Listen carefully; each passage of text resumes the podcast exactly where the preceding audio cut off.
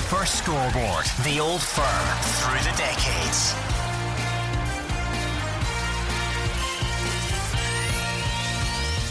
Some call it the greatest derby in the world. It is certainly the game that divides a country. When Celtic play Rangers, Scotland holds its breath. It's life or death to Celtic or Rangers fans. Would you have signed for Celtic? No. Would you, Peter, have signed for Rangers? No chance. Absolutely not. Henrik was, um, you know, I call him a freak of nature. You know, two hundred forty-two goals in three hundred fifteen games. You know, that, that is just freakish. For me, it's the best Rangers team of all time that we were up against, and that's the biggest compliment I can pay those guys. When you walk in the doors, there's a special aura. When Graham left, David Murray actually just said, what do we need here? And, and we all said straight away, it's that man there. Our challenge When, when Graham came in was to put Celtic off the, the top of the league. I don't care who we lose at me. See if you wouldn't have signed for us, you can't lose at me Rangers. And I gave him the world to sign for us. The Old Firm is beyond anything I've experienced and ever seen and all that as well. And you don't know how it is until you actually experience it yourself. Each family hands down the mantle of supporting their particular team, and that'll carry on forever.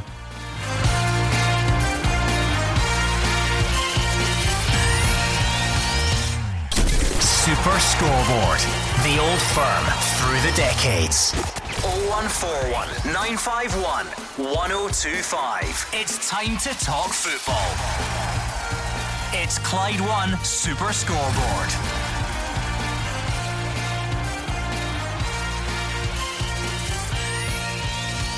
Good evening and welcome to Clyde One Super Scoreboard. Celtic appear to be sticking by Neil Lennon despite mounting criticism after recent results. Steven Gerrard's hoping European success this week can boost Rangers further domestically, and there's Tuesday night football in the capital with both Edinburgh clubs in action. I'm Gordon Duncan. Joining me tonight is Mark Wilson and Roger Hannah. And nobody does midweek football better than Scotland, Gordon. Hibs and Hearts in live action tonight. Accies versus Aberdeen tomorrow night, and then Thursday, after a three-week break, we're back to the Europa League. Rangers at home to Benfica and Celtic in Prague. Yeah, plenty of talking points, especially after the weekend result. But I'd just like to say, Gordon, I'm delighted to be standing across from a man that's got a bit of knowledge about him for once, rather than who, who I'm usually standing with on a Thursday night. So it's a pleasure to be here with Roger Hannah. And you've just shown that he's not standing next to someone who's got knowledge, because this is Tuesday and you've just called it Thursday. So there we go, we're, we're up and running nice and early. Yes, stuff. Today is the day. It was the big hip hop. So Gordon D L is, is not with us this evening. And I must say, Roger Hannah, always get a nice wee, nice wee insight for the people listening at home. I'm going to peel back the curtain, give them Give them the behind the scenes stuff. Mark Wilson's pulled rank, because you guys always have your traditional spots where you stand. You have your own mic, if you like. He's come straight in and taken his. Doesn't care that that's usually where you stand on a Tuesday as well. He's no, just kicked you out. You, you, you know, you know where you stand in this relationship. See, I, I know where I stand, but I've also, up here's for thinking, down there's for dancing, Gordon, because the only way Daz got into that hospital for his op was because he passed a COVID test. So I know his little area here of the studio is COVID free. I'm safe, carry on. That's a good point, a very good point. uh, I think we should phone him, see if he's uh, see if he's come round yet. One hundred percent. Maybe look it into that later. Great, on greatest I, I, radio I, I, of all time. I, I do believe there may have been some images on social media earlier on. I, I'm told Jim White was sitting on the end of the bed just out of picture. So got, get Sky Sports News on. I'll maybe look into that. Maybe phone him later on. Uh, see how Ofcom view these types of things. I don't know. We'll have a look. Right, oh one four one nine five one one oh two five for you to phone us and let us know what is on your mind tonight. If you'd rather tweet, you can do that at Clyde S S B. It's Tuesday night. I fully expect the hangover from the weekend to still be going.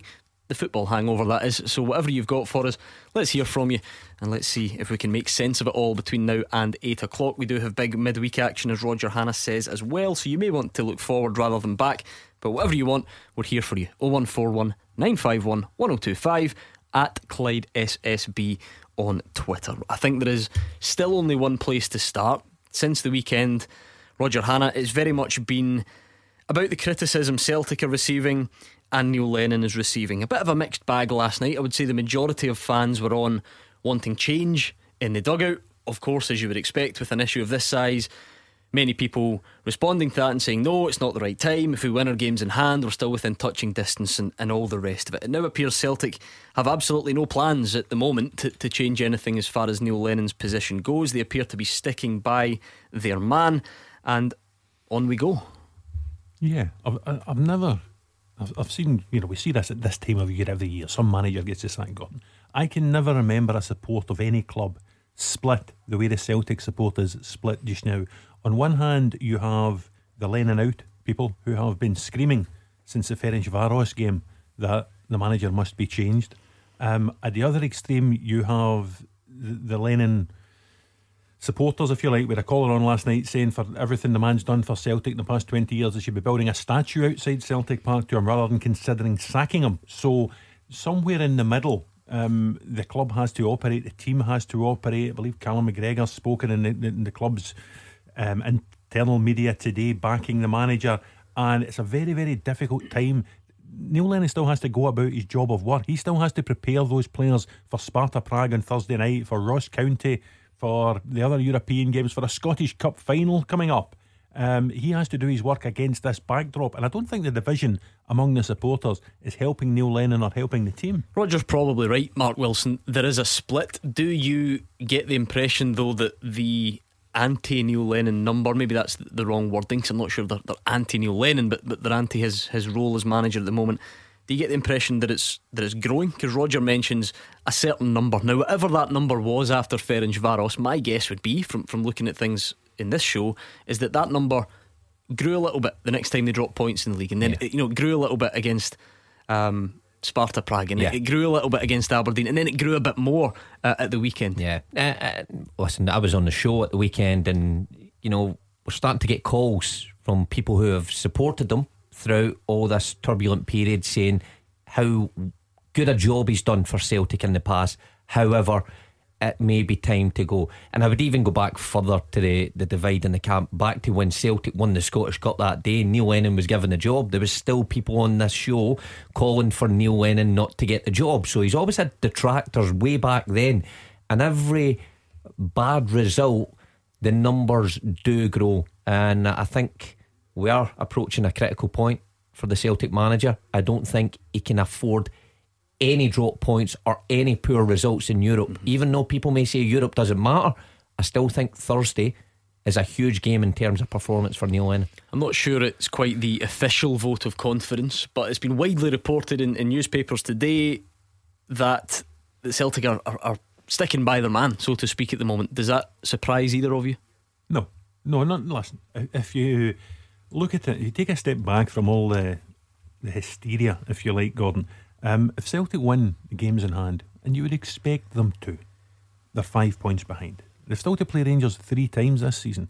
I think Celtic's run in the league, it's difficult to separate all, all, all the you know competitions in a minute. If you just look at league games, I think it's either three of the next four are at home. I think it's three in a row actually.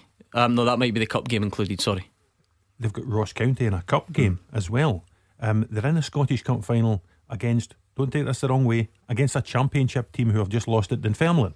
So if you look at it like that, listen, you, Europe is a bonus to Celtic this season. We said at the start of the season, all that matters to Celtic is ten in a row. I still believe all that matters to Celtic is ten in a row, but they could add a quadruple treble to that as well. So I don't think all is lost. I think people need to maybe take a step back, and I know a lot of people won't want to hear that, but I don't. I think the Celtic board at the minute are correct to stand by their man. oh one four one nine five one one oh two five. Let's hear from you on the phones. David in Blantyre, how are you feeling as a Celtic fan at the moment? Hi, uh, good evening, Gordon, uh, Roger, and Mark. Hi, David. Um, yeah, I, I mean, uh, I think it's important to to take a wee bit of stock here. Um, what I've noticed in terms of the performances from the start of the season, that they, they haven't been good enough. Um, even when Celtic have been winning games, they've been a bit poor. Um, but what I would say is, uh, in touching on what Roger had said there, um, you know, there's a cup final coming up. Um, I think it's it's very easy to say that, you know, this should be done, you know, the manager should go and so forth. But the way I look at it is, in every job that we have, uh, take football out, out of it. We've all get, you know, we'll, we'll have targets, we have uh, key performance indicators, um, and if you're not achieving that, you're rightly should be brought to task.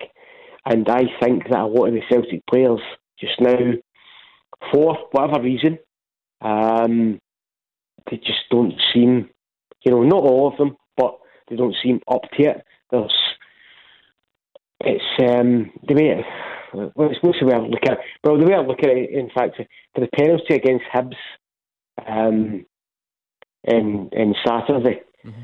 the, the, you know, there's no burst there, there's no, there's no urge to go and try and clear the ball when Scott Bain saves it. So that, to me, seems that, you know, it's lackadaisical. And I know that Neil Lennon had come out and said that about the players being lazy and not doing this, but I, I just feel that um, if if some players, which I think there is, that don't want to be there now, um,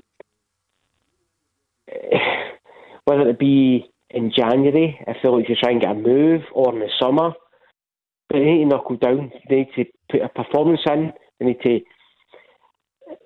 First things first is is that uh, you know foot, football's it's not a complicated game.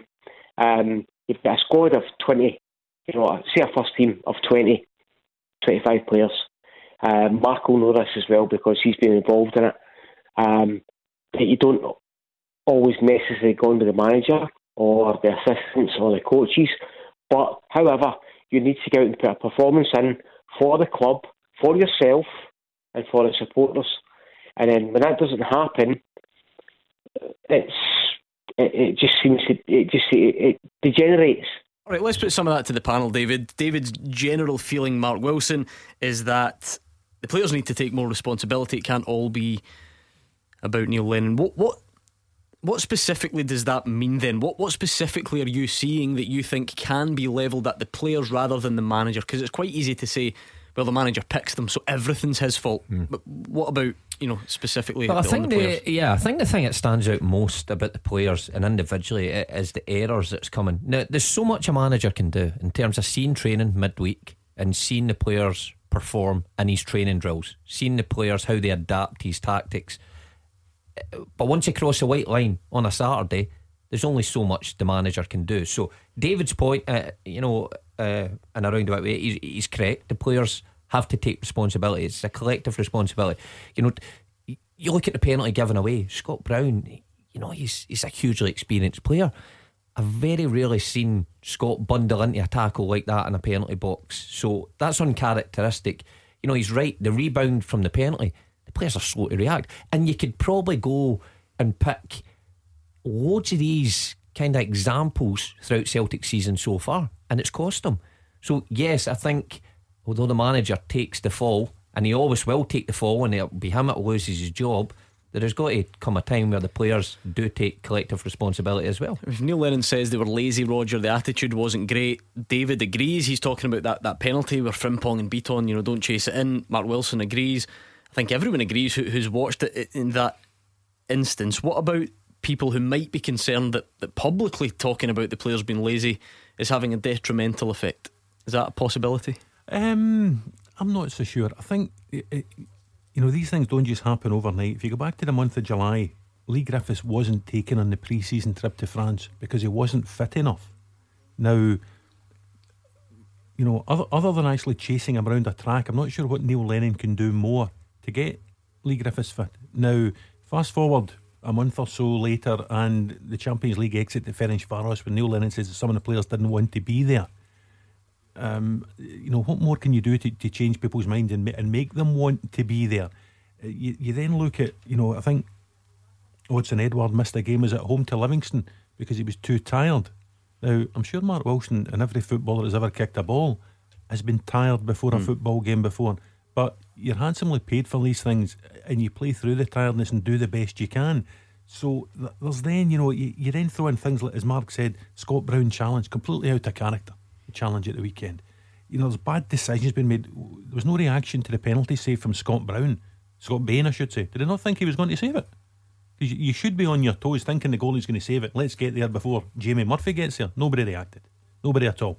And there's just bad decisions being mm. made. You know, get back to Shane Duffy against Sparta, bad decisions, getting sucked out of position yeah. and things.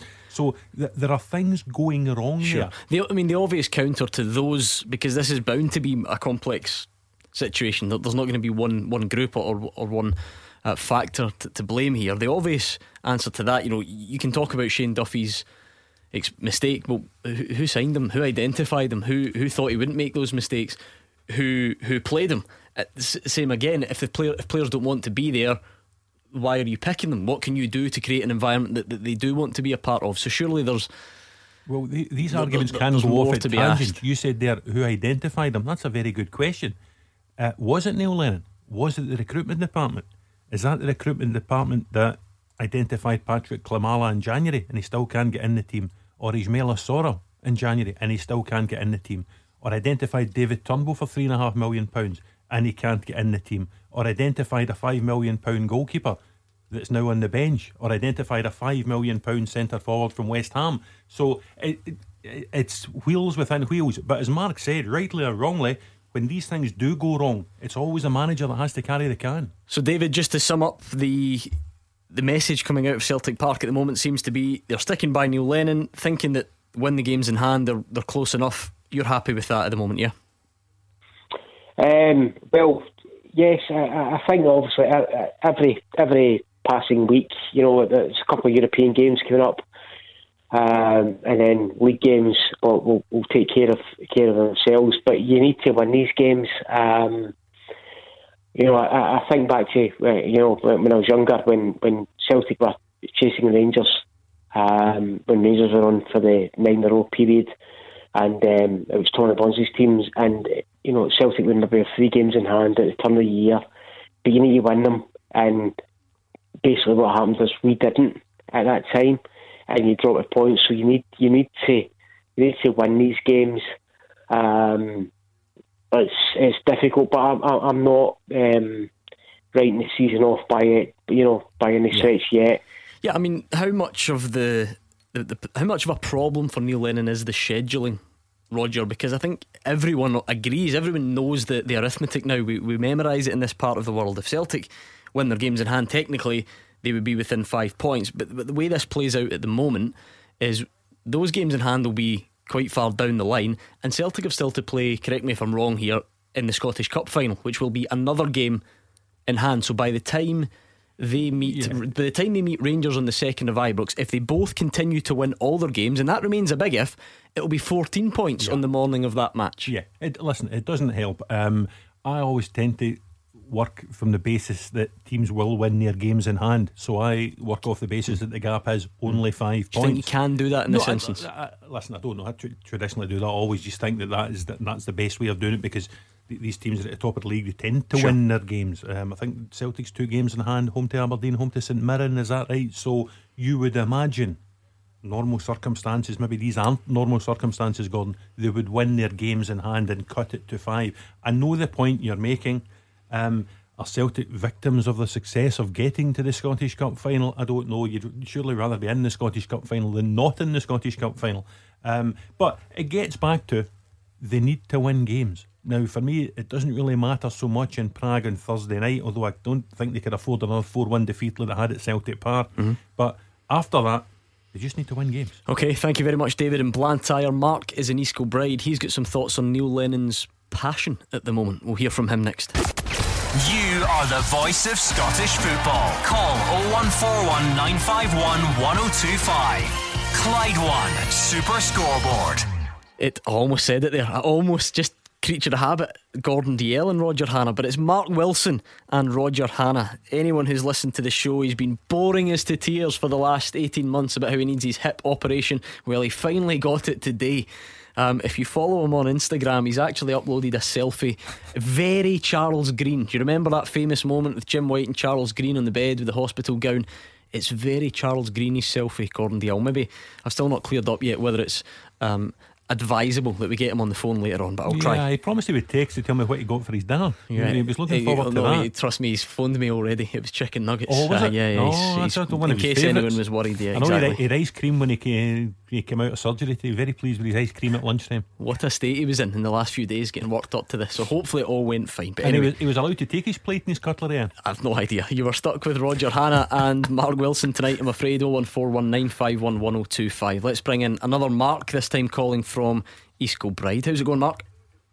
How you doing, lads? Okay. Oh, good. What's your take on Celtic's current situation then? Well, it's the current situation, but it's also the, I just watching the manager, it's just the passion, the passion that, that he's known for, that he was known for as a player. Uh, he was known for as a manager, first time around. He could install that in the players. I just, I just think he just looks like a lost man. The when he's talking about the players, uh, he's he's not. He's kind of blaming them. He used to always say, like, uh, bring back the thunder and stuff like that, and that was there. I just don't think it's there anymore. Uh, I don't think the passion's there. I don't think that the players are behind him, and I just would like your thoughts on that. Well, I, I mean, I would say his passion to win and succeed, I, st- I think, is still there. Um, but, Mark, I would tend to agree with you the... the figure he's cutting just now on the touchline. He, he does seem a different character from when I was there. Now, when I was there, he was just fresh out of playing. He will, he coached like he played, and on the touchline, you knew when he was there, and he was constantly there for ninety minutes. You know, sometimes barking instructions to get his point across.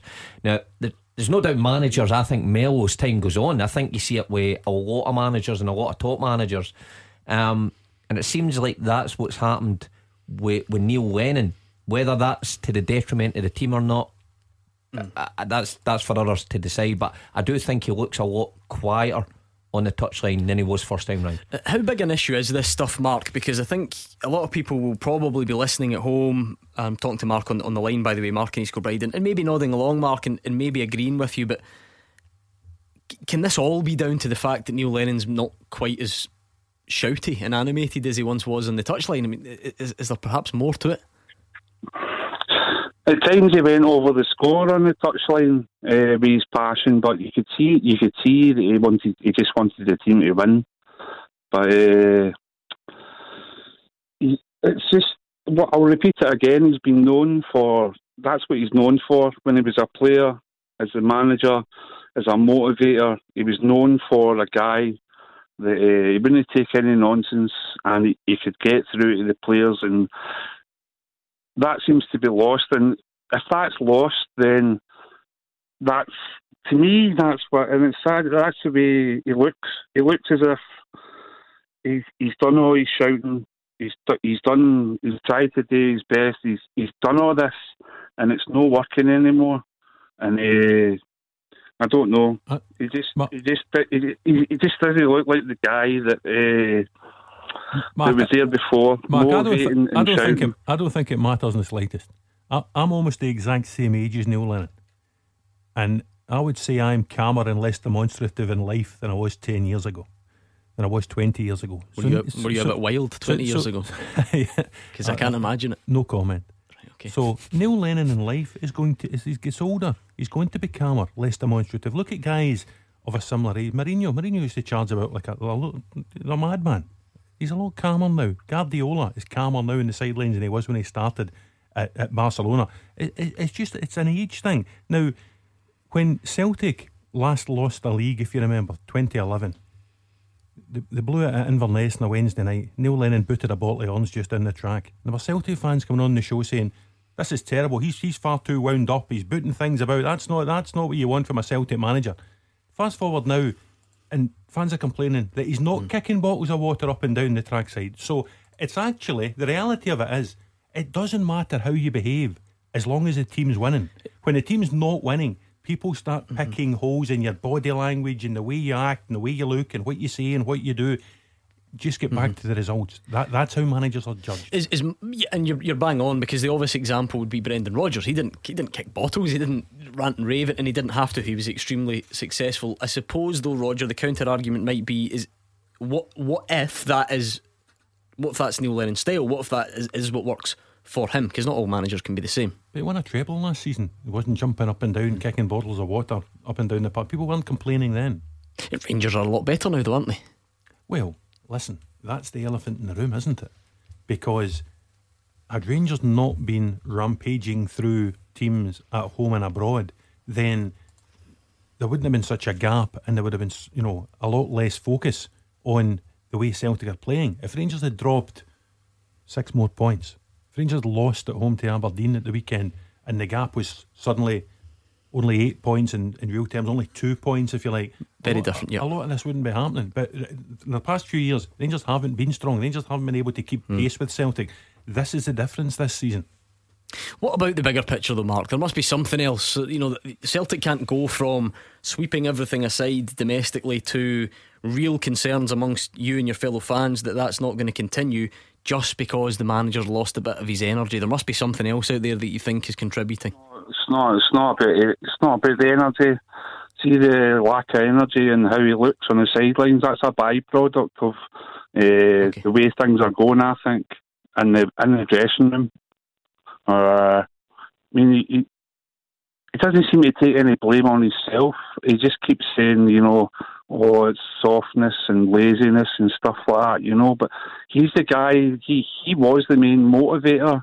He he's the guy that could get them up for anything. He was bringing back the thunder, and he did do it. But now, now I think, I just I don't know. I just think that he's lost. I just think he's lost something. That spark, and you have to have a spark. And I think he's lost the spark. I don't think they're playing for him anymore. The, the frustrating thing about these conversations is Mark and his Kilbride might be right, but when you start talking about sparks, you're talking about something that's not really tangible. You, you can't really quantify yes, yeah. what that is and what it isn't. Um, Mark Wilson, you've been in the dressing room with him. Whether he's changed or not, fr- from your experiences, what were slash are Neil Lennon's key strengths as a manager? Like there's... I think everyone knows what he was like in terms of motivation. Now, I've touched on it loads of times in the show, how tactically he knew what he was doing, and he doesn't get a lot of credit for that. But there is no doubt that motivation was a key point of his. And sometimes it was motivation, sometimes it was fear. Players were scared of letting him down. Now, my group of players, you know, we, they seemed a wee bit older in the head than the group that is just now, that you could absolutely take a doing off them at half time. And you would go out and try and prove them wrong. And that group of players was successful. Guys like Joe Ledley and things like Charlie Mulgrew was a great example. Charlie Mulgrew used to get it all the time off Neil, all the time. But Charlie turned it to be an outstanding player for Neil Lennon. I just wonder that some of the players who have came in, are they used to that style of coaching? Does that get the best out of them? Are they reacting the right way? I think guys like McGregor and Scott Brown, it's fine for them. They know that. They know the score. I wonder if some of the other guys can relate to that side of it. How do you fix that then? Because there's only one manager, and that's why he takes the fall. See, and again, I'm, I'm, I'm hypothetical because I'm not in there. I, I don't know. But let's say Neil Lennon's style isn't getting through. That's why managers take yeah. the fall, isn't it? Because yeah. it's a lot easier to change one manager than to try and make twenty-two players get on the same page. Listen, he did say, now I took this another way, Neil Lennon did say the culture has to change. I have to change the culture. Now I assumed he meant that he was going to change to be more vocal. I don't know, maybe maybe he's been too vocal behind closed doors, and he's talking about he has to change the culture as in take a softer approach. I, I stood here and says I think we're going to see Neil Lennon that you seen the touchline ten years ago. Maybe he was having a go at himself, because that night he did say I have to look at myself as well. We don't actually know what goes on behind closed doors. We can only assume. And from me being there in that dressing room ten years ago or whatever it was to now, it seems a di- the game has moved on. We all know that. But it seems a different group of players led by the same guy, Scott Brown and things. But there's only so much Scott Brown and Callum McGregor can do to pass on to these young boys. The players can either take to it or they can't. And just now it looks like they're struggling, majorly struggling with confidence uh, when they cross that white but line this Saturday. When do the players start taking responsibility though, Mark? I was fascinated listening to you on Saturday night. You were talking about a conversation you'd had with Paddy McCourt, that they just played the interview of Neil Lennon's interview after the Easter Road game on Saturday, and he spoke about softness and he spoke about laziness and he spoke about this and that. And you said you and Paddy had been talking about it, and sometimes that's the kind of things he accused you of. But you played in a team where the players weren't soft and they weren't lazy, and that sort of criticism drove you on yeah. to not let them down the next week, and not let yourselves down, and not let the fans down. When does this team give a reaction to the manager? Yeah, uh, it has to be soon, because let's be honest, there, there isn't a lot of time. We we took the the kick up the backside for Neil Lennon, and we responded to it in the Monday in training, and then followed that on in games. We could do it, but just because we knew that's the way he was. These players can't keep not turning up And Saturday was another example of them not turning up. I can't keep going on because eventually Neil Lennon will, will run out of chances. Alright, let's bring in Brian, who's a Celtic fan, on the line. How do you feel about it all, Brian? Right, now we'll deal with facts rather than maybes and who could have been and what's happening in dressing rooms that were none of us are in. What I wanted to, to address What I want to address is the Celtic fans, right, that are coming on this show, and Celtic fans that are on uh, media, um, social media, um, calling for the head of a man who came in and helped us to become, uh, I mean, history makers. We are one game away from winning four quadru- uh, quadruple treble. That should not. That should not be. Yes, we're we're in a slump right now, and yes, the players are not doing what we require for it to be done. There's a few mitigating circumstances, but anybody that's calling for Neil Lennon's head because they think that he doesn't want ten in a row, they're utter mad. They don't know that the, the man is hurting more so than, than us, because he's at the sharp end. He's in his livelihood. He's in his boyhood dream job. He loves the job. And by the way, I'll say it again, he was put there because of a situation that was caused by another manager walking away. So the Celtic fans, and I'll use that term loosely, I'm not saying you're not entitled to be upset, because you are. I am upset about the football. But we have no got any right to win everything.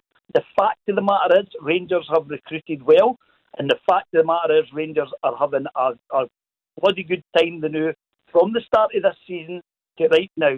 They're a better side than us. Just to explain that logic to me a little bit, Brian, because I've heard that quite a few times, so I'd like to find out a bit more. You know, your, your message to Celtic fans is we've got no right to win everything.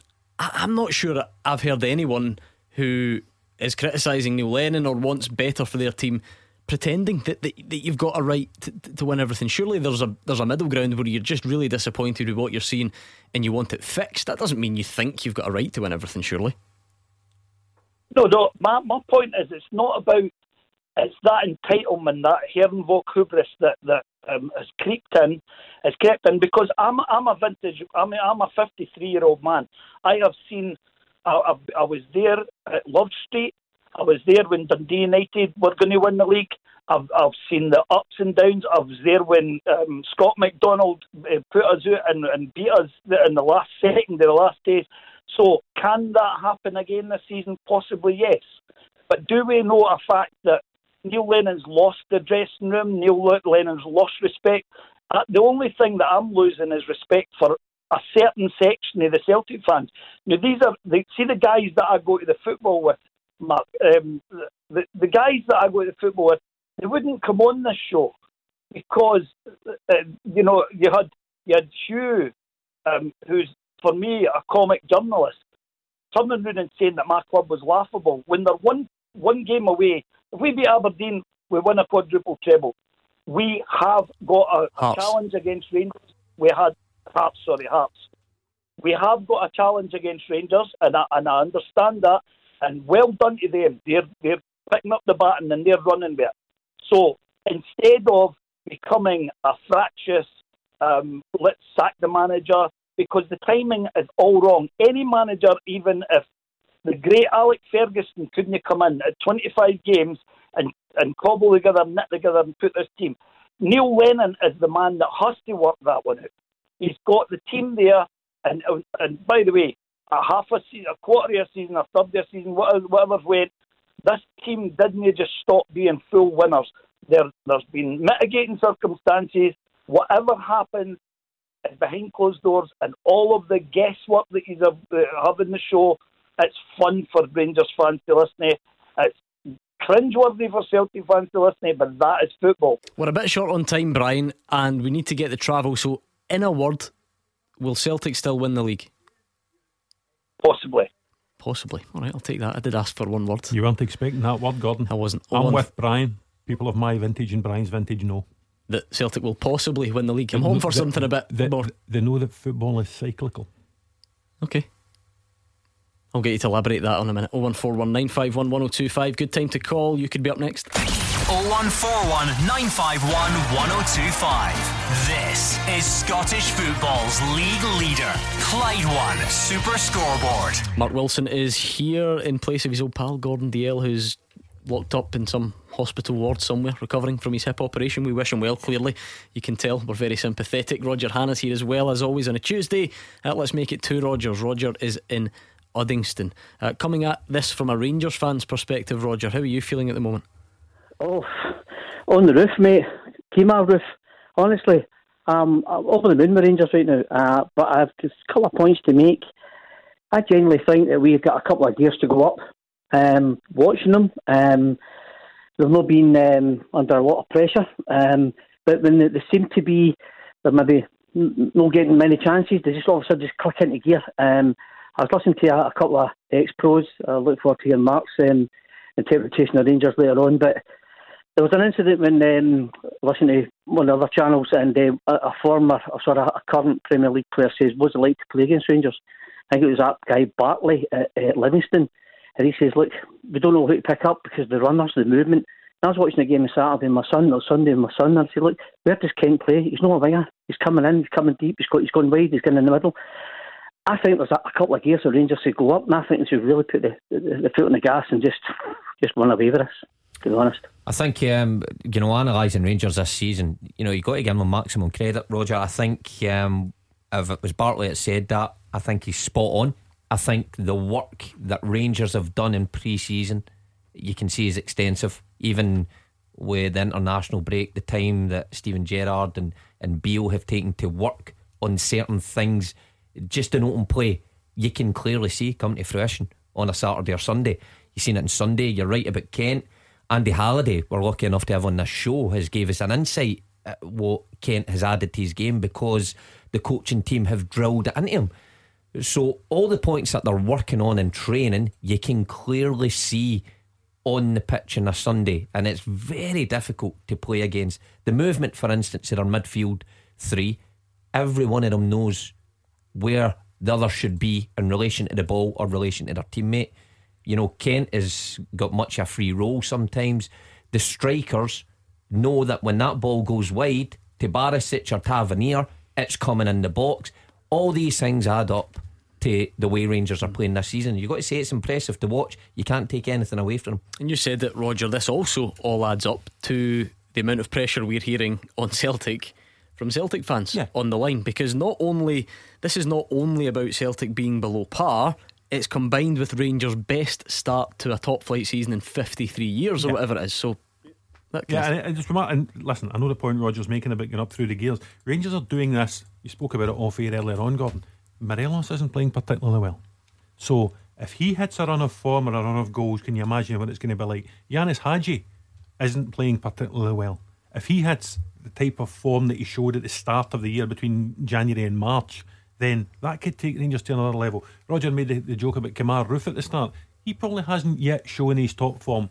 Rangers are still to integrate Cedric Eaton, Bungani Zungu. You don't know what, you know, what kind of impact they're going to make, but the momentum that Rangers are carrying just now is phenomenal. Uh, a couple of Sundays ago, the Accies game, I was listening to it on the radio. It was nil nil. Took a quick phone call, came back off the phone. Rangers were three nil up.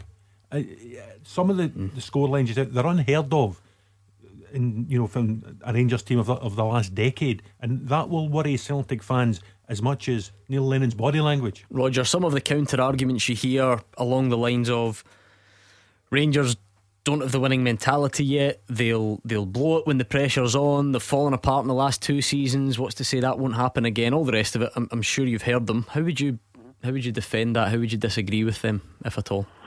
Um, I, I think this is Gerrard's third season in charge. I think he's had time to take stock of his first season and then also his second season, um, and he now realises um, as a manager of Rangers uh, what he's up against, um, and also you, you managed one and a half of the old firms. It's, um, it was the equestrian event recently. It's now a two horse race again, um, and all shots left my blue horses in, in the lead at the moment.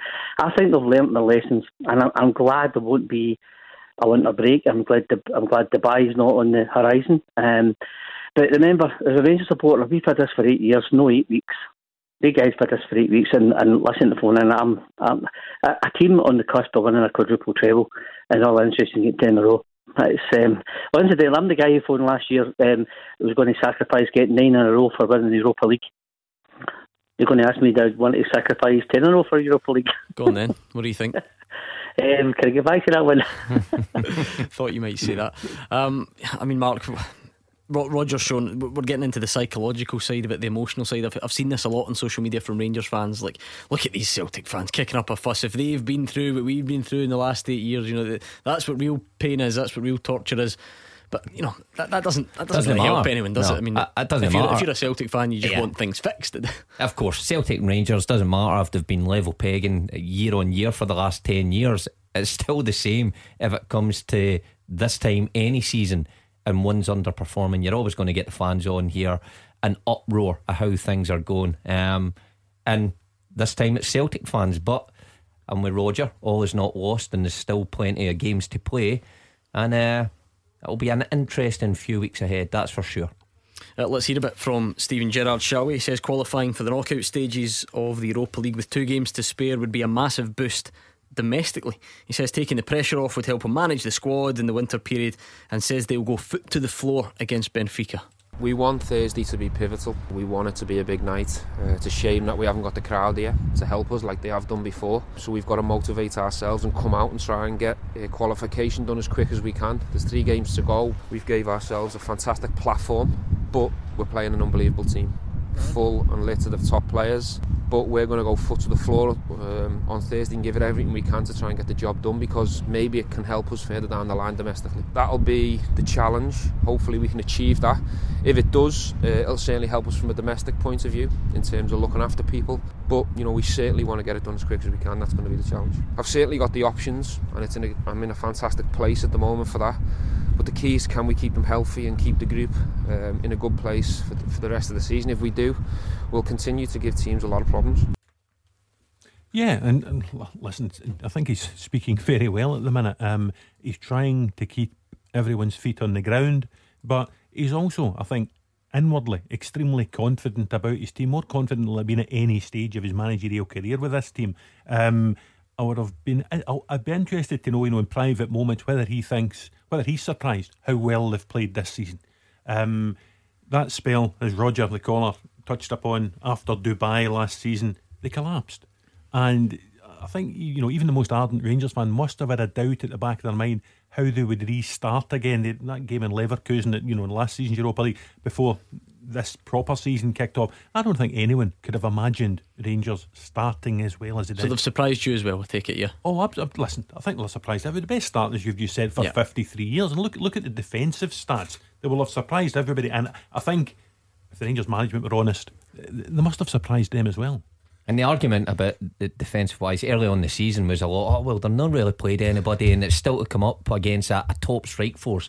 I think when they went to Celtic Park and people rightly had a go at Celtic that day, they were still playing against top players, and they still managed another shutout, and they followed it on against top team. And uh, and that's oh, listen, that's that's what successful teams are built on. So it's great having players at the top end of the pitch mm-hmm. who can work magic and people pay to see.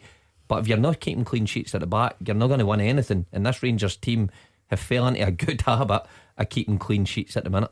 Yeah, because I guess if you're looking for a sign, uh, Roger Hannah, that, that this will flip on its head and Celtic will come good and Rangers would, you know, will fall apart, other than it happened last season and the season before, that there doesn't seem to be any signs at the moment. And that's not to say it can't happen. I, I can't predict the future. No, but, but and, and, and quite the opposite as well. Rangers have had some tricky afternoons. You know, you get down that day at Kilmarnock, they won one nil and they were easily better than Kilmarnock, but the last ten minutes of that game, there were a couple of sticky moments. It was a Brophy free kick, I think, that went close. I think Alan McGregor had to make a save. In seasons gone past, that's the type of Sunday afternoon that Rangers would have dropped points. Um, there was a lot of expectation on Rangers on Sunday that they were going to sweep aside Aberdeen. Aberdeen had problems with personnel, and Rangers would go and sweep them aside. And in previous seasons, maybe that's just the day that they would have stumbled a little bit. Absolutely no sign of it on Sunday. Went in one four nil, could have won by more.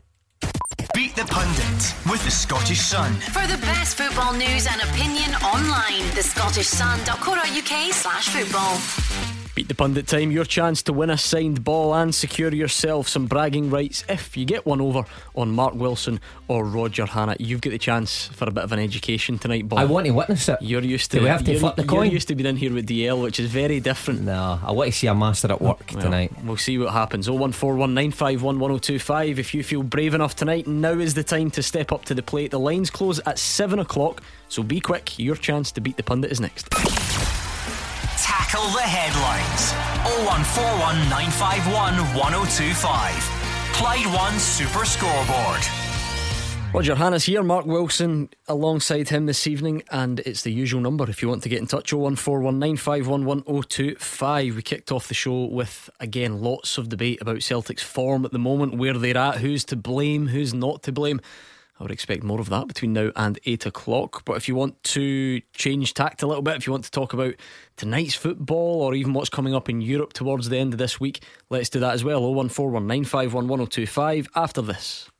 Beat the Pundit with the Scottish Sun. For the best football news and opinion online, the scottish sun dot co dot uk slash football. Okay, Beat the Pundit time. Let's meet tonight's contestant. David is calling in from Barhead. How's it going, David? Aye, not too bad. You feeling confident? Aye, alright. Did you, did you think it was Tuesday night I'll phone up and get D L uh, and you realised he's not here? Um, a wee bit. A wee bit, that's fine. If he's listening, he'll be chucking his bedpan at the wall. He'll be, he'll be raging. As long as it's empty. I still need to find out if we can get him on the phone later. I don't know if that's advisable, but I'll look into it. uh, Right, let's toss the coin, see what's happening. Heads, it's Mark Wilson. Tails, it is Roger Hannah.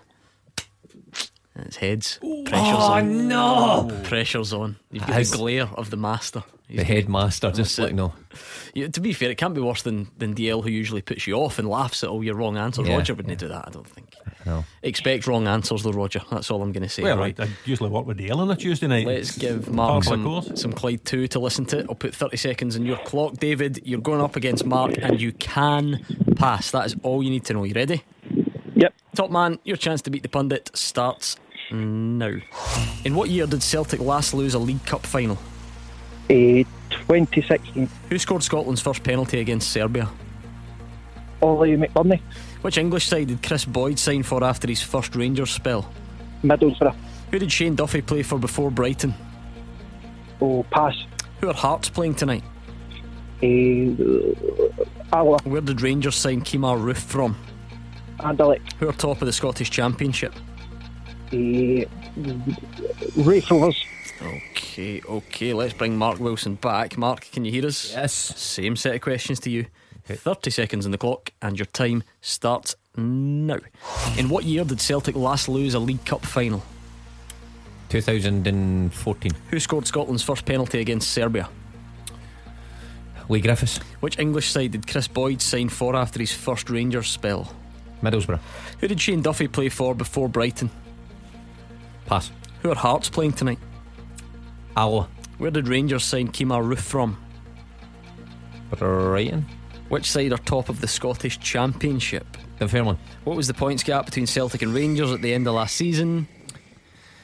fourteen. Okay, okay. David, how do you think that went?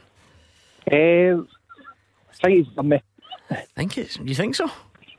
Aye. Mm, Aye, good David. I think it's pretty tight. Let's find out just how tight. In what year did Celtic last lose a League Cup final? When did you leave Celtic? twenty twelve. Did you leave on the back of this?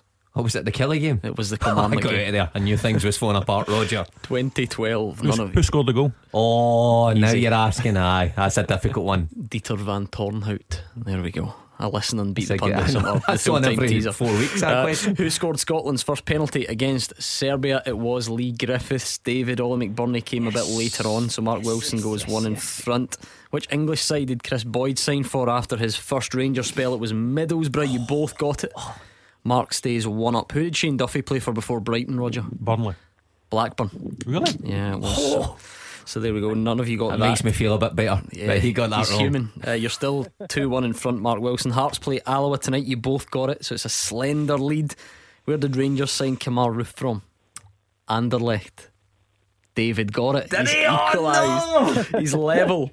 On to question oh, that's a great seven. Shout. Which side are top of the Scottish Championship? Mark went Dunfermline.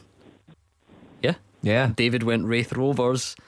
The answer is Dunfermline, David. Oh, I hate to say it. That one. I hate it, David. Yes. Trust me, it pains me to see that smug look on his red coupon. Yes. But he's done it. Unlucky, David. No, you're alright, I'll play Mark. Ah, good great man. Game, David, well done. Brilliant, that was David and Barhead. There we go. If you think you're brave enough, See see how well you can do when Dale's not here to put I you know, off I know. You think that no, was doing never well. Never in doubt. Kamal Roof from Brighton, and you think that's him doing well. Well, it's oh. just the other side of the water from wow. Anderlecht, really, flat. Isn't it? I feel great though.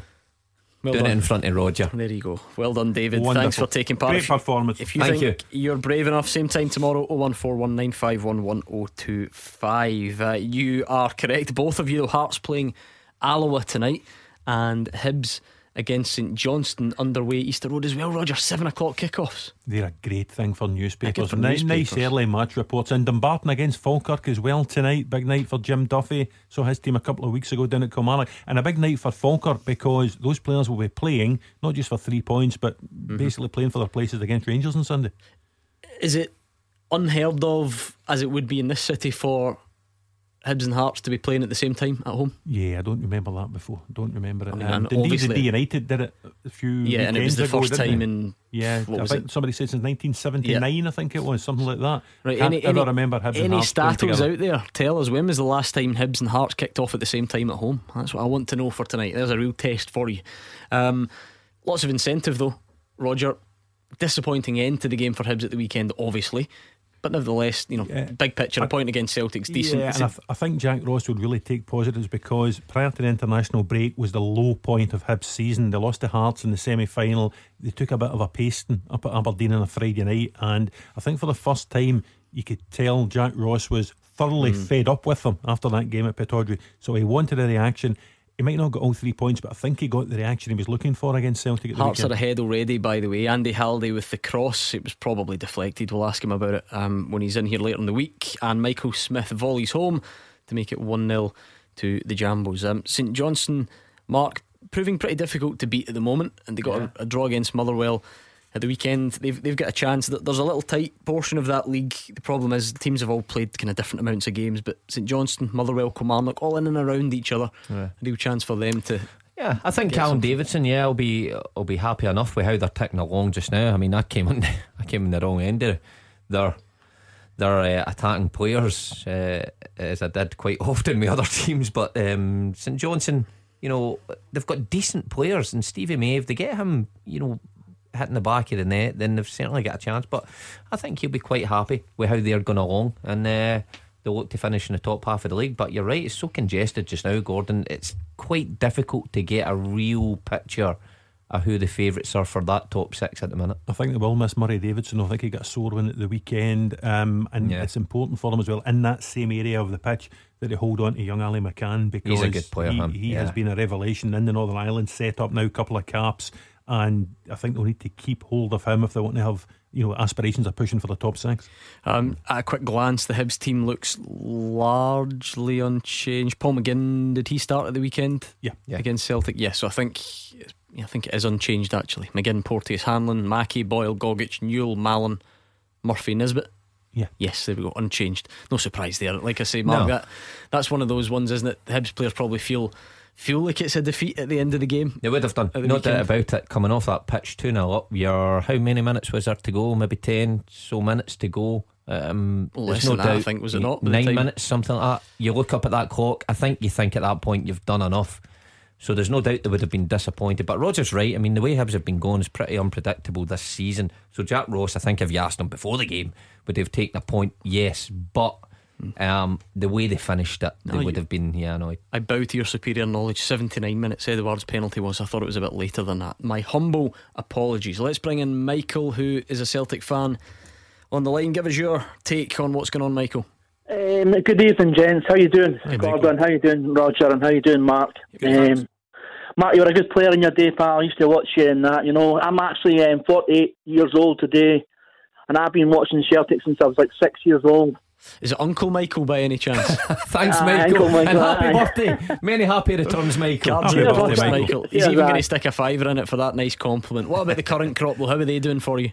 Um, no, very good. Um, I, the thing is, what fans are only talking about here is the, the seventeen goal difference that Rangers have Um, now, there has been titles in the past, obviously not in Scotland, but maybe in England or whatever, uh, in other leagues and all that, that they've, um, they've won the title on goal difference.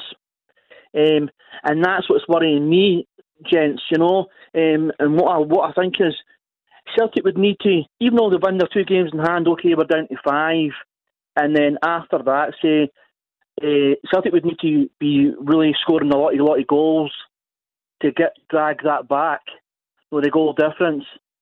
So that's kind of worrying for myself. But like, like what Brian was saying earlier, uh, with regards to, no, we haven't got any right to win anything. But at the end of the day, what you said, Gordon, was a good point. I thought um, that at the end of the day, you don't like seeing your team playing the way that they are. Do you know what I mean? And it's, it's I feel sorry for Neil Lennon in a sense as well, um, because he's trying to he's trying to motivate them.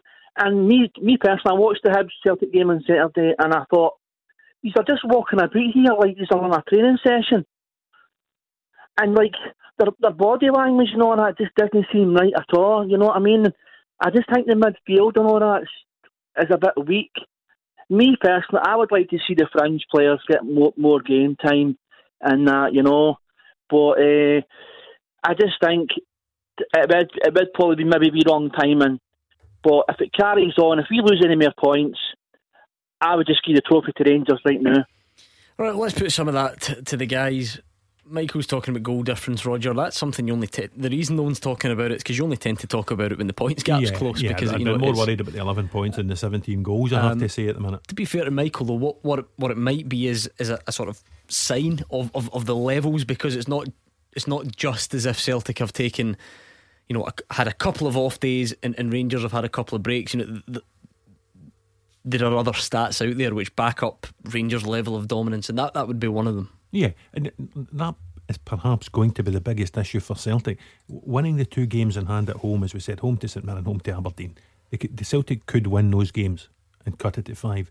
The, the problem is, where do you see Rangers dropping points in a minute? Rangers would need to lose two games. So, uh, other than the Old Firm games at the minute, you wonder where Rangers are going mm. to, to lose these points from. You know, they've, they've just beaten Aberdeen four nil. Um, they've gone to Kilmarnock and won the game down there. You know, they, they've beaten Motherwell. Um, oh, sorry, they took. You know, they've got points at Motherwell that haven't, you know, adversely affected them, if you know what I mean, through the season. So they, they've shown they can go and take these teams on. They've shown they can go and get the points. So other than the Old Firm games themselves, you wonder where Rangers are, are mm. going to lose the points they need to lose at the minute. Yeah, it's a good point, Mark, because I know we're getting the crystal ball out, but Livingston now doesn't look as difficult a place to go as it, as it did last season, certainly. Mm-hmm. Um, so, so you're kind of looking at, as Roger says, where where might it happen? Of course, Celtic and Rangers need to play three times. Yeah, but at the moment you're looking for, for signs. Yeah, for signs. At this moment, no, there isn't any signs the way Rangers are playing. I do still think they will drop points. I don't think they'll go through the season, you know, invincibles and um, or anything from like here. that from here. Um. They will drop points, but whether it comes soon enough for it to be, you know, anything Celtic can do is another question. Um, but as a different landscape just now, you're right. There are teams uh, not playing particularly well this season that Rangers may have went to and struggles. There are teams that they've went there and dealt with. I think I thought Kilmarnock a couple of weeks ago, a one nil victory there was a step in the right direction as well. So it doesn't look particularly good. But of course it comes hand in hand with Celtic and seventeen goals behind and stuff like that. That There's no doubt as well that Celtic aren't it, it's fluid going forward. I know they scored two at the weekend, but it's last gasp. I know they score three at Petard, but I, I, again it's it's not clicking at the minute for Celtic, and it seems everything is falling into the right place at the other side of the city for Rangers. Michael, you said you feel sorry for Neil Lennon. It, It was a mixed bag last night. It's been a mixed bag again, but I feel like tonight we're getting more of, you know, back off Neil Lennon type stuff on, on the phones, and it's not just him, and, and blame the players. What are they doing about it? What's your own feeling on that side of things? He does look a lost soul, Gordon, on the, on the touchline, and it's very frustrating for me. I mean, I'm a redhead myself, right? And I'm quite a passionate guy, right? Um, so, to, to be Where's honest with you, Uh, not and what, what I'm saying is, but what Mark was saying earlier, um, he he's he's been in Neil, Neil Lennon's dressing room Mark Mark knows he scored, you know what I mean? And I agree with Mark.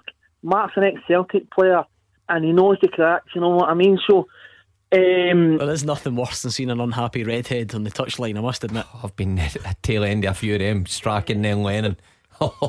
Not good when he's standing a yard away from you and you're right back and he's on the touchline. I know what it's all about, Michael. Michael, you know what? I, I like that. It's the first mention of hair colour I think we've had on, on Super Scoreboard in a long time. So I appreciate it. Thanks to Michael in Liverpool. Zero one four one nine five one one zero two five. I think it's, it's the first mention we've had since the L's went a different colour overnight.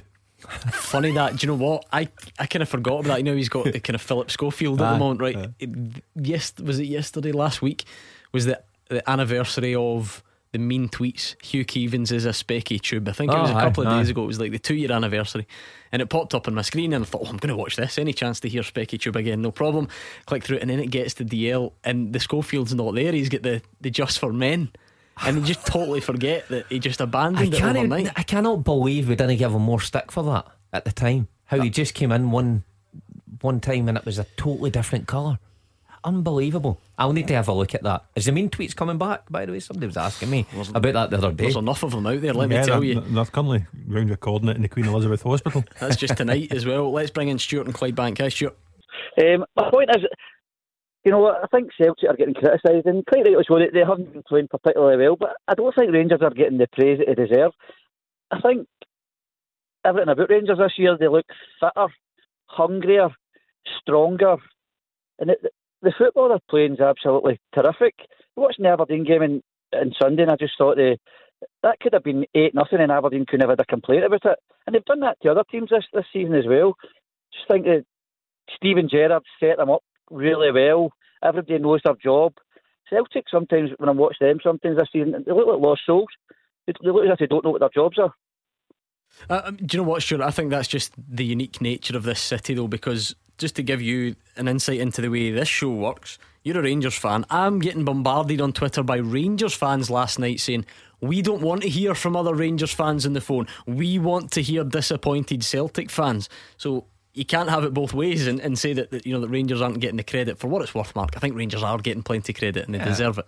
Well, only what fifteen to twenty minutes ago I I said what Stuart said. The work that's been put in by Steven Gerrard and his coaching team, you can clearly see is come came to fruition on the pitch. Everybody knows their jobs. Almost echoed there what Stuart's just said there. Um, I gave them huge credit. I've done. I've given them huge credit throughout this season because it's hard not to give them credit. How, I, At what point can you not give Rangers credit the way they're playing? We touched on it before. Grounds that they were finding difficult to go to, they're going there and winning at ease.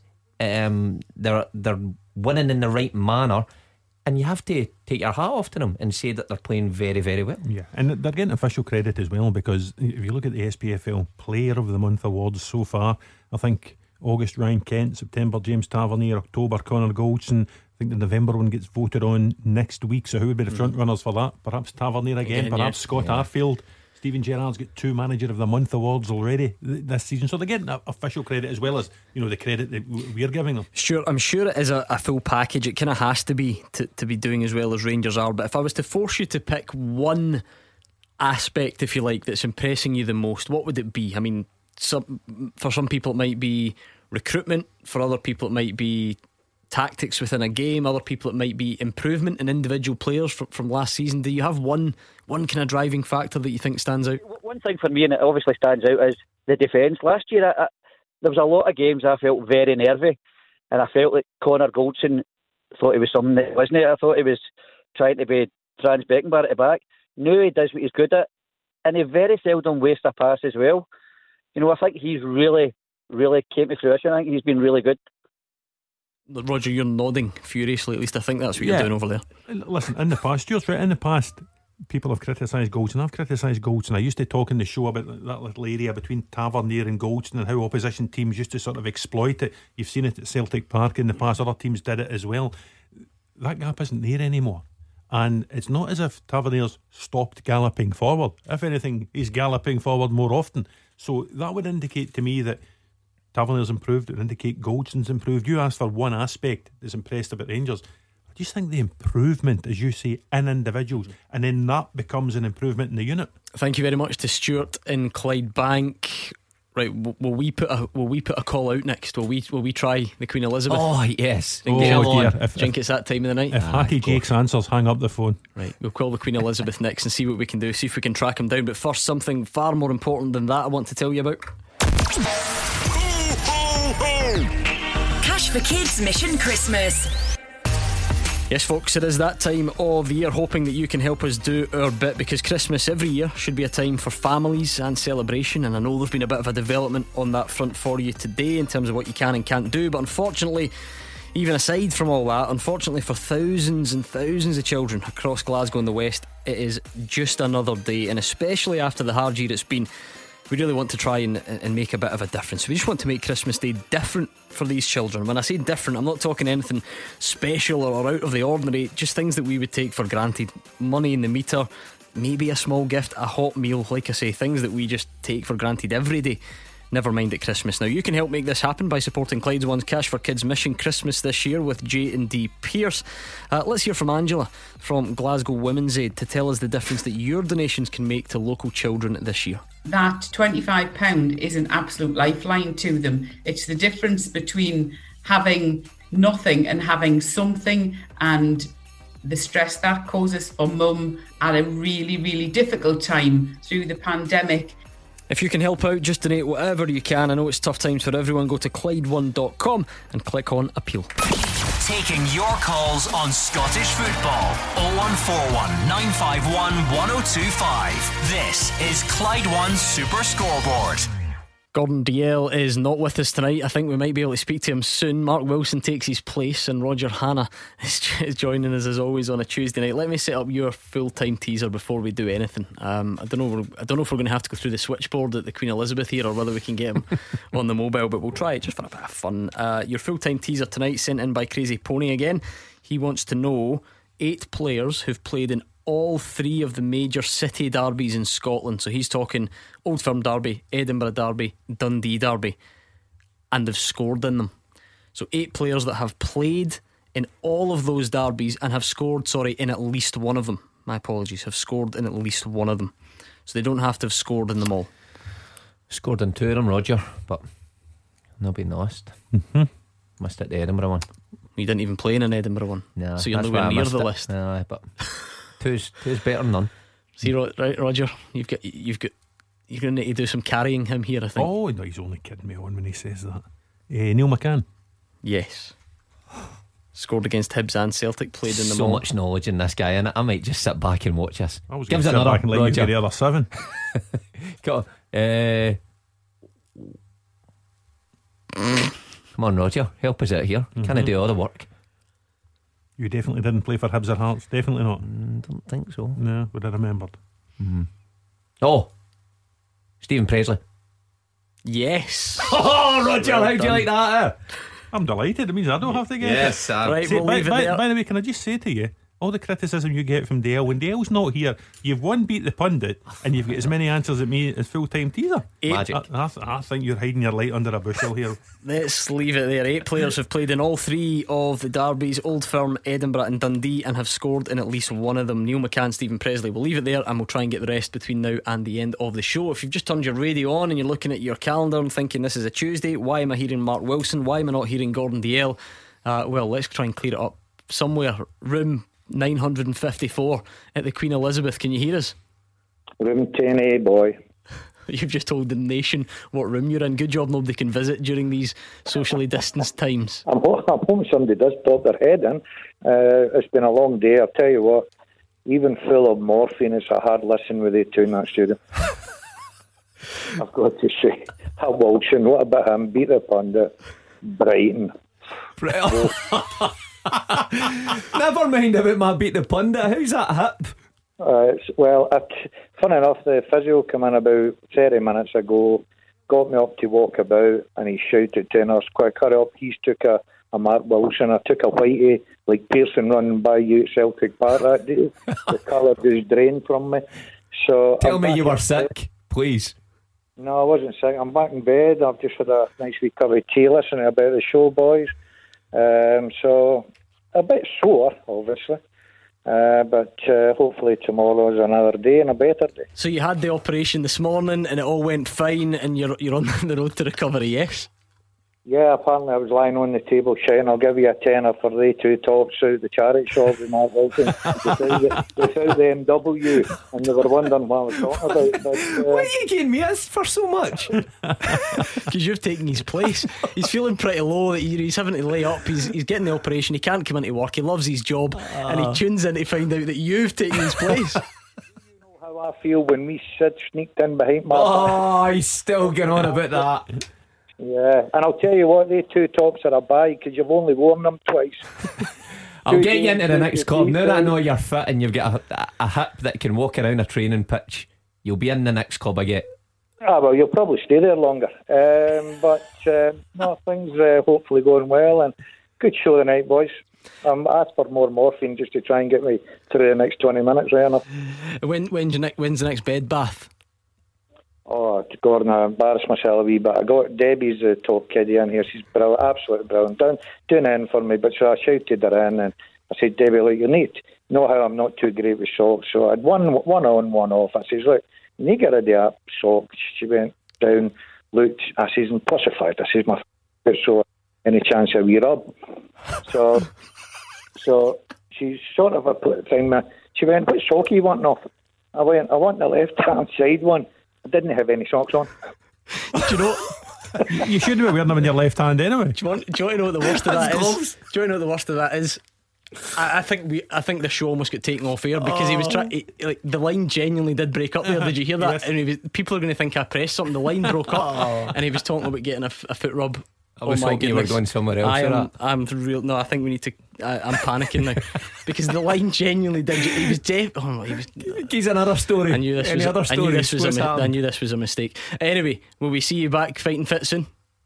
Oh, I'm hoping to be Thursday or Friday, Gordon. Just depends how tomorrow goes. But I've been well looked after. Absolutely fantastic. Lovely room as well, and all credit to people that work very hard behind the scenes. Uh, so I'll, listen, I'll listen to the next few minutes because I do fancy an early night in a sleep. And uh, have you told Debbie that Wednesday's bath night does? No, I think we'll leave it there. Um, a lovely room, he says, as if he's in the Ritz on it. But no, do you know what? I'm sure try to get just a freebie for the I weekend. Know. You'll be up there doesn't every weekend. He's not paying for it. Aye, thinks it's a hotel. Right, Gordon D L, fresh from his hip operation. We just thought we'd check in on him, see how he is. Um, yeah. yeah, all the best, Daz. Sounds get well soon. Sounds the same as always, really.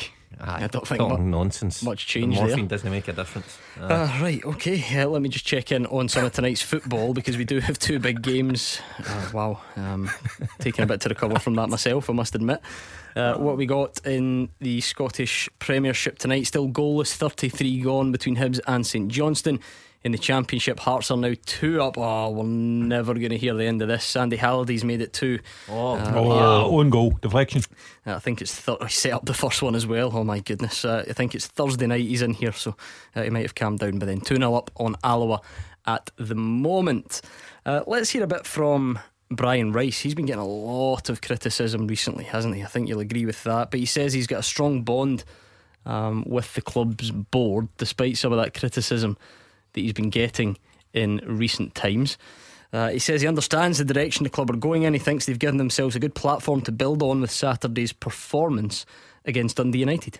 I speak to the board all the time, you know. I speak to them all the time. I tell them what my plans are, what I'm looking for. They know the situation, what the late situation's been here with injuries and the COVID situation. You know, we've been affected more than anybody. More than anybody, we've been affected. So I've had the discussions with the board. They know what we're trying to do. And once we once we get a settled team on the pitch, then we take it from there. You know, it's been very difficult. I don't think we've been able to play the same team in two matches this year, you know, consecutively. There's always been something happening. Hamilton Accies is another live for today team moment. It's always we're trying to build for the future, keep building for the future, getting these young players in and trying to build a team that further down the line. And, and it just so happens at this minute in time it's very, very difficult, you know, with, with results to, to do the two things. But that's still the, the long-term goal, build for the future. But at the end of the day, you know, we, we need to start getting points on, on the board. And we know that. I think Saturday, I think all the players enjoyed it, enjoyed the effort they put in, enjoyed the different shape that we played. And we're hopeful that that's us starting to build some. I call it foundations. We started to build the foundations. Now we, now we need to start laying on top of that. Right, let's go to the phones. We've actually got a couple of Hamilton Accies fans who've given us a call tonight, who's been on the longest. Stuart in East Kilbride. uh, Stuart, just listening to the manager then, how are you feeling about your club at the moment? Yeah, hi panel, good to speak to you. Good to have you. Um, I don't expect anything less from Mister Rice. All we ever get from the man is excuse after excuse. Um, his record this year and even last year as well is absolutely appalling. He's actually on a par, if not worse, than Martin Canning. Um, he never plays the same team twice. He's constantly playing players out of position. He's moaning about our injury list. He doesn't really have a huge injury list to worry about, apart from probably David Templeton, who has been a big loss. Um, we also keep going on at this wonderful youth system that Hamilton have. Yeah, they do have plenty of young players coming through. Now, the idea of a young player is to bring them through and then eventually sell them on. Now, I can only think of probably Greg Docherty that was sold in the last ten years for any money. So what is it he's actually trying to achieve? The board, they haven't backed him at all as such. And the, one of the problems being the board are not really interested in football. It's more of a, a charity they're interested in running Hamilton. They do a lot of charity work in the background. But the actual team on the part, I'm sorry, Mister Rice, you have to go up. We're sick of your excuses. We hear them week after week. Um, four games this season, we're already giving teams three goals of a start. You can't do that in this league. Otherwise, you're going to end up bottom of the league, which is where we are, with a goal difference of minus twenty-one. Roger Hannah, quite a lot to take in there. How would you respond to, um, to Stuart? Listen, Stuart is an Accies fan. I, I got myself into a fan club a few years ago with Martin Canning. There was a lot of Martin, um, people, Accies fans, coming on to this show complaining about Martin Canning, and I tried to defend his record. And eventually, listen, Stuart and the Accies fans know more about Accies than I did, and I, I sort of backed down and said, you know, be careful what you wish for. And Brian Rice came in, and Brian Rice initially did extremely well, and the Accies fans were probably proved correct. Um, so again, it's going to be difficult for me um, to defend Brian Rice. I quite like Brian Rice; he's never done me a bad turn. Um, but if you're a manager of a Premier League team and you lose at Annan, and you lose at Stranraer, um, and you lose eight goals against any team, even if it is a rampant Rangers team at the minute, it is increasingly difficult to defend. um, I don't think they're isolated. I saw St Mirren at the weekend. St Mirren won at Livy, and that opened up the gap to four points. um, So I don't think all is lost for Hamilton. Far from it. I do agree with Stuart. I think David Templeton is a big miss, but I genuinely don't think there's a huge gap from where Accies are to the other teams in that area, the St Mirrens, the Livingstons, the Ross Counties. I think Accies could yet perform another one of those escapes that they've become famous for in the last seven years. Why don't you think that's the case, Stuart? Yeah, no, one of the reasons, though, if you look, even look at the goal difference, I mean, our goal difference is minus twenty-one. Um, St Mirren is something like minus seven or eight. I mean, that's another point alone as well. But St Mirren are playing, they're not playing that terribly. We are just appalling. I actually forgot all about the Annan game. It actually blocked that from my mind. How can we lose five one, I think it was, to a team from the third, uh, second division? I'm sorry, that, that, and that was a full side without that day as well. So we've absolutely no excuses. I'm sorry. He, he might be a lovely man, and I don't deny he is a decent fellow, but he's, he's not taking the club further forward. The idea of getting rid of Mister Cannings to try and bring the club forward. Rice, I think, was unfortunately the cheap option, and if anything, he's actually taking the club backwards from Martin Canning. Hmm, Stuart's not happy at all. Let's quickly, because we're a bit pushed for time, bring in Duncan, who's in Hamilton. Are you going along with that, Duncan, or are you sticking up for your manager a bit? Uh, see, I, I'm I'm a wee bit the opposite. Uh, I, I actually think that Brian Rice deserves a wee bit more time. Uh, you know, Chipper's Chipper's chipped away. He's done. He's done what he's done. Uh, he's given youth a chance. That's what I think's. Uh, you know, what's he, he's given youth a chance, which I don't think another manager would. Uh, but the results, I know they haven't been great. They won at Ibrox eight nil. I don't think it was an eight nil game, personally. Um, you've got guys like David Templeton. See if Templeton stays fit. Uh, we, we, could, we could get him, you know, you know, one of the best players in the league, I believe, when he's fully fit. So, I mean, it's, it's a hard one for me, but I think Chipper deserves some more time. Yeah, listen, it's... that is a hard one, because coming into Hamilton, you change your manager just now, what are you looking for? It's the same players. Are you looking for a, a reaction, that bounce reaction that you might get for a couple of weeks, and then it might just revert back to what it's been like? It's an incredibly small squad with young players in there. Brian Rice um, you know, works well with young players. Um, don't like to see managers lose their jobs at all, but Roger's right. I mean, when you take into the account some of the results, you can understand why there's a group of Hamilton fans unhappy with how it's going this season and can't see any turnaround. But um, let, let me put it back to Stuart then. Why why is Duncan wrong, Stuart? Why should you not be a bit more sympathetic to the, the budget and the the constraints that the club work under, and the fact that, you know, there have been other circumstances this season? Why is that not cutting it for you? Yeah, I mean, he's, he's saying give him the man time. Now, Brian Rice has been there for two years now. Uh, the young players, if anything, are actually going backwards. A lot of them, they're not improving at all. And we can't just rely on one man, David Templeton. Yes, he's a good player, but their players have got to step up to the mark.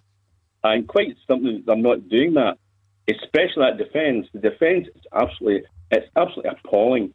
I mean, so far, four times this season, we've given teams three goals or a start. If you're going to either win a game or draw a game, you've got to tighten your defence up. And we keep hearing the same excuses from Mister Rice constantly. Um, yeah, we lost sloppy goals at the back. We know we're losing them, but he's doing nothing mm. about it to improve it. Okay, Stuart doesn't sound too confident. Duncan, Hamilton, the great survivors, will they do it again this season? As things stand, can you see it? I'm absolutely confident that uh, Chipper will pull it out, bosses. Um Uh, honestly, I do think he'll pull it out the bag. Uh, where I think we've got a better squad than, than the teams that are around us, personally. Uh, the young lad, Callum Smith, the, um, the, the young fighter boy that, that played previously at Dunfermline, I believe that even somebody like him, he could go on to uh, feature for Scotland. He's, he's got that much potential. Uh, but, I, yes, I think we'll survive, personally. Uh, we just need to give Chipper the... the chance to, to keep proving himself. He's a he's a good football man. Uh, so, yeah, hopefully he keeps chipping away.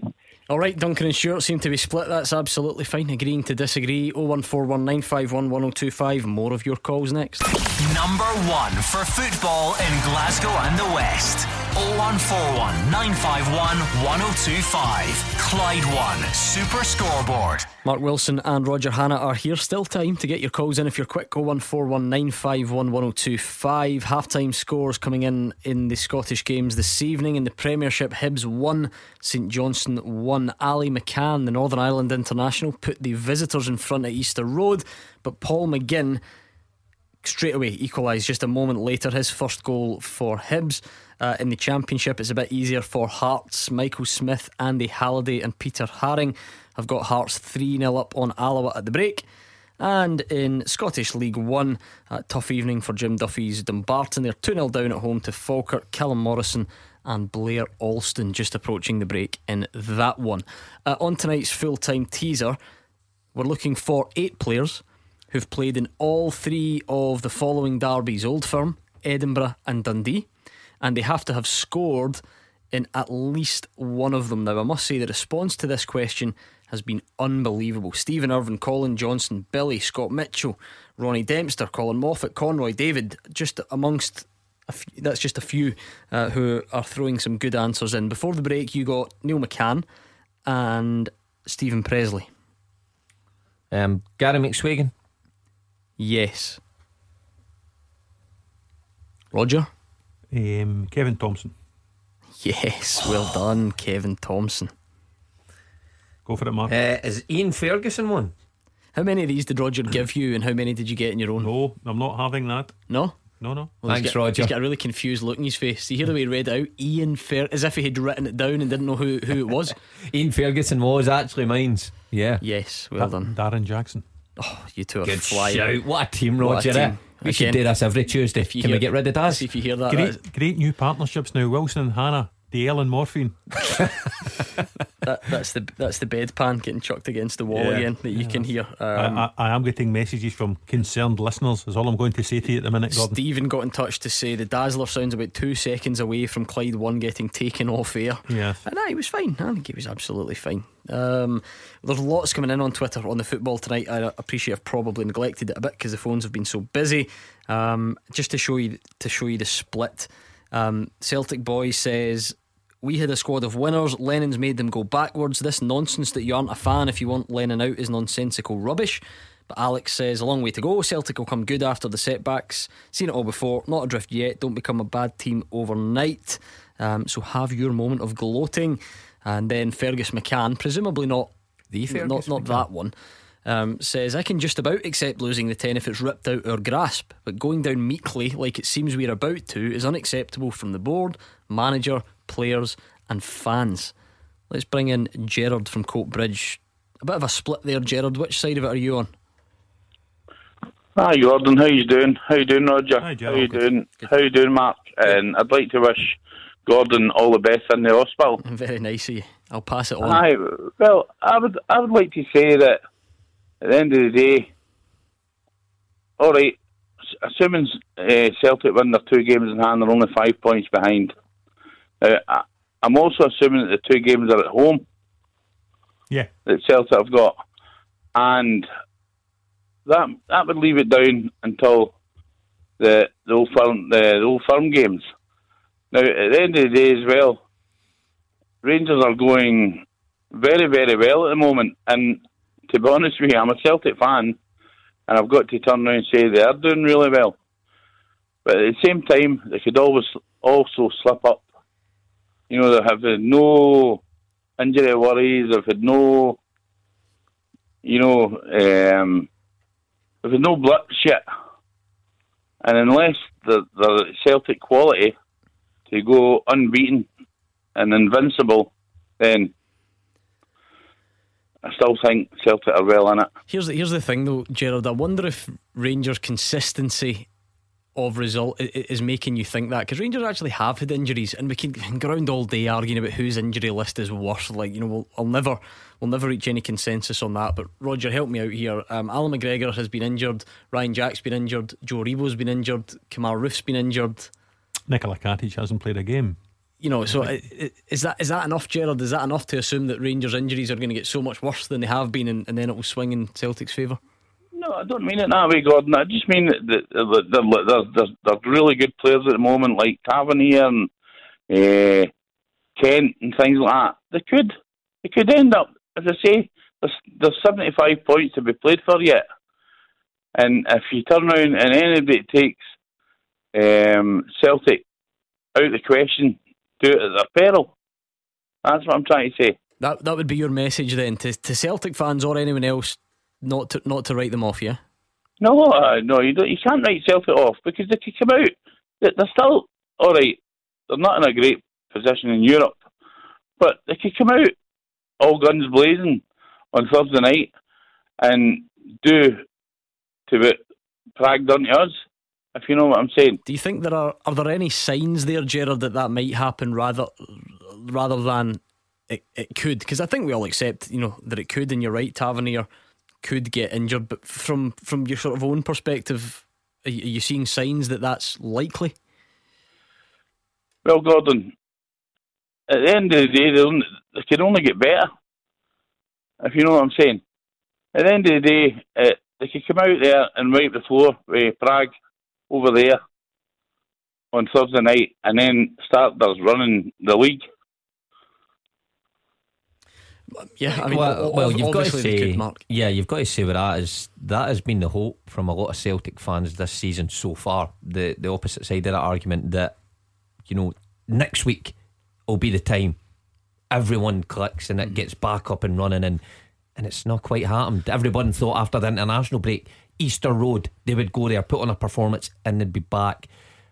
It just hasn't happened as quickly as I think some Celtic fans would like. And just to tee up tomorrow then, because this is the type of discussion I'm sure we'll get into then, everyone seems to be, not everyone, but a lot of people seem to be saying ten in a row is all that matters, Europe doesn't matter. But Europe mattered to the anti-Neil Lennon or the against Neil Lennon element when he got hammered off Sparta Prague.